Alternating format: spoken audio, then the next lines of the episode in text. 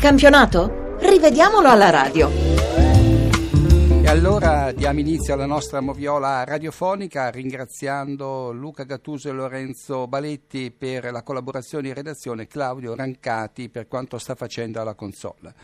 Il primo capitolo è dedicato all'anticipo di oggi a pranzo, vale a dire il successo della Roma sul Verona per 3 a 1. Al nono minuto Romulo entra duro su Strottman che rimane a terra, ma l'arbitro concede il vantaggio perché la palla finisce a Gervigno. Poi cosa succede? Livoriano, anziché continuare l'azione, si ferma e mette il pallone in fallo laterale. A quel punto Cacciatore, non si sa per quale motivo, gli rifila una spintarella a gioco fermo e scatena una mini rissa. L'arbitro ammonisce Romulo, ma grazie a Cacciatore per il gesto a dir poco fuori luogo.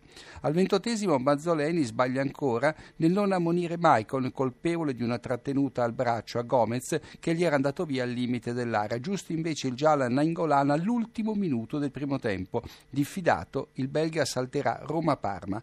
A metà ripresa la terza munizione della partita, ne fa le spese destro che commette fallo sui turbi, anche qui decisione corretta di Mazzoleni.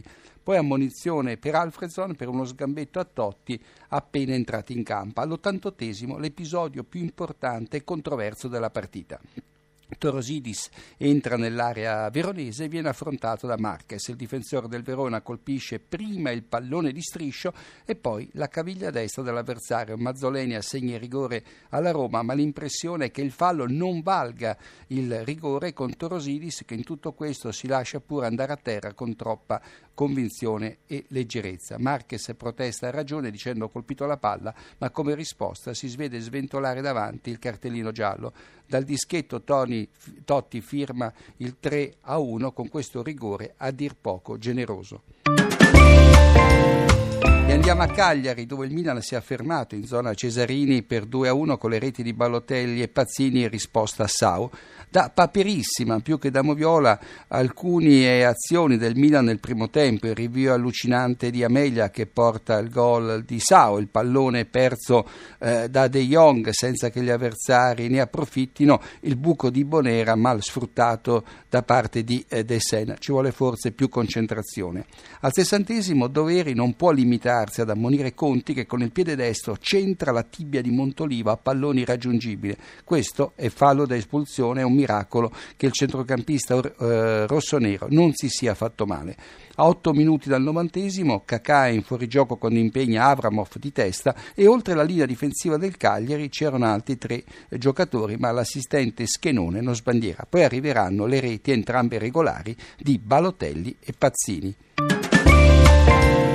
Andiamo a San Siro dove l'Inter pareggia col Catania per 0 a 0. Nel primo tempo un solo episodio, Milito scatta in posizione regolare quando impegna Frisoni in una difficile parata. Al cinquantesimo Palacio, servito con lo spiovente da Cambiasso a centro area, colpisce la traversa, ma è in fuorigioco, fuorigioco che sfugge all'assistente Marazzo.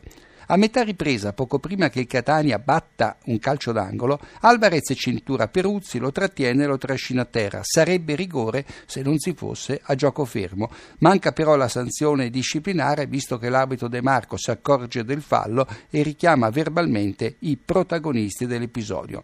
De Marco in confusione a un quarto d'ora dalla fine, al 75esimo ammonisce le grottaglie che anticipa Palacio prima di toccarlo leggermente alla spalla, valutazione quantomeno fiscale, ma un minuto prima aveva lasciato correre un'entrata durissima di Alvarez su Izzeco a palla lontana, fallo da rosso diretto, andatela a rivedere in tv.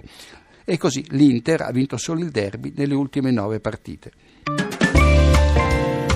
E andiamo a Livorno dove la squadra di casa affidata di Carlo ha battuto il Sassuolo per 3 a 1. Due episodi. Al ventottesimo, sul punteggio di 3 a 0 per il Livorno, il Sassuolo riduce le distanze su rigore con Berardi, tra l'altro visionato da Prandelli.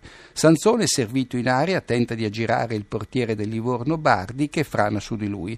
Per l'estremo difensore Labronico solo ammonizione in quanto Sansone non era in condizione di battere a rete. Alla fine del primo tempo Manfredini in elevazione con il colpisce con il braccio destro Emegara, lo colpisce alla testa ed Emegara rimane a terra per un paio di minuti. Fallo da espulsione per Celi, non vale neanche la munizione. Sul gioco duro oggi proprio non ci siamo.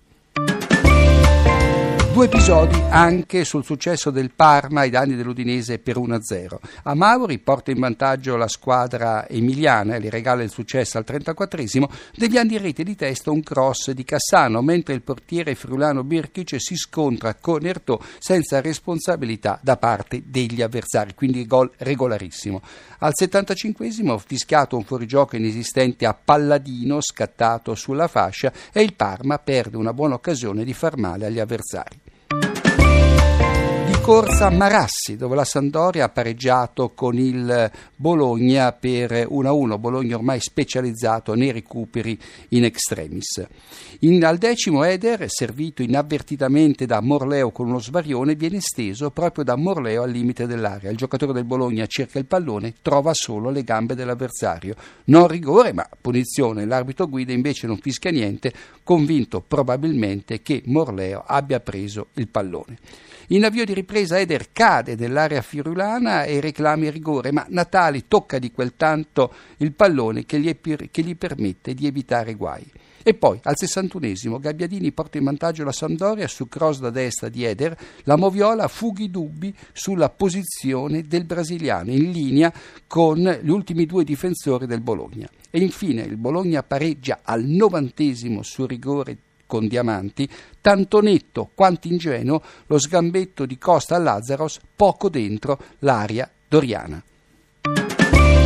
E andiamo a Torino per parlare di, del successo Granata eh, su rigore con eh, Cerci sull'Atalanta. In apertura, gol annullato proprio al Torino, Darmian serve in area Cerci che mette in rete, ma il nazionale è in fuorigioco di almeno un metro quando riceve il pallone, immediata la segnalazione dell'assistente De Meo.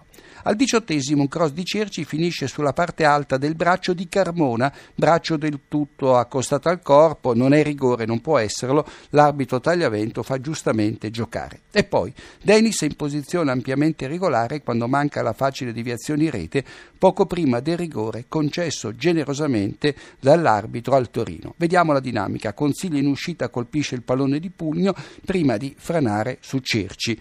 Intervento regolare, invece Tagliavento concede il rigore rigore dicendo che Consigli prima ha toccato all'avversario e poi il pallone. Inutile le, le proteste dei bergamaschi dal distetto gol di Cerci. Nel finale Immobile manca il rigore del raddoppio Granata facendosi parare il tiro da Consigli. Decisivo il fallo di Brivio che sposta Darmian e viene anche espulso per doppia munizione, ma Tagliavento doveva punire il precedente fallo di Darmian che si era liberato fallosamente di Epes. L'avesse fatto, Brivio non sarebbe stato espulso.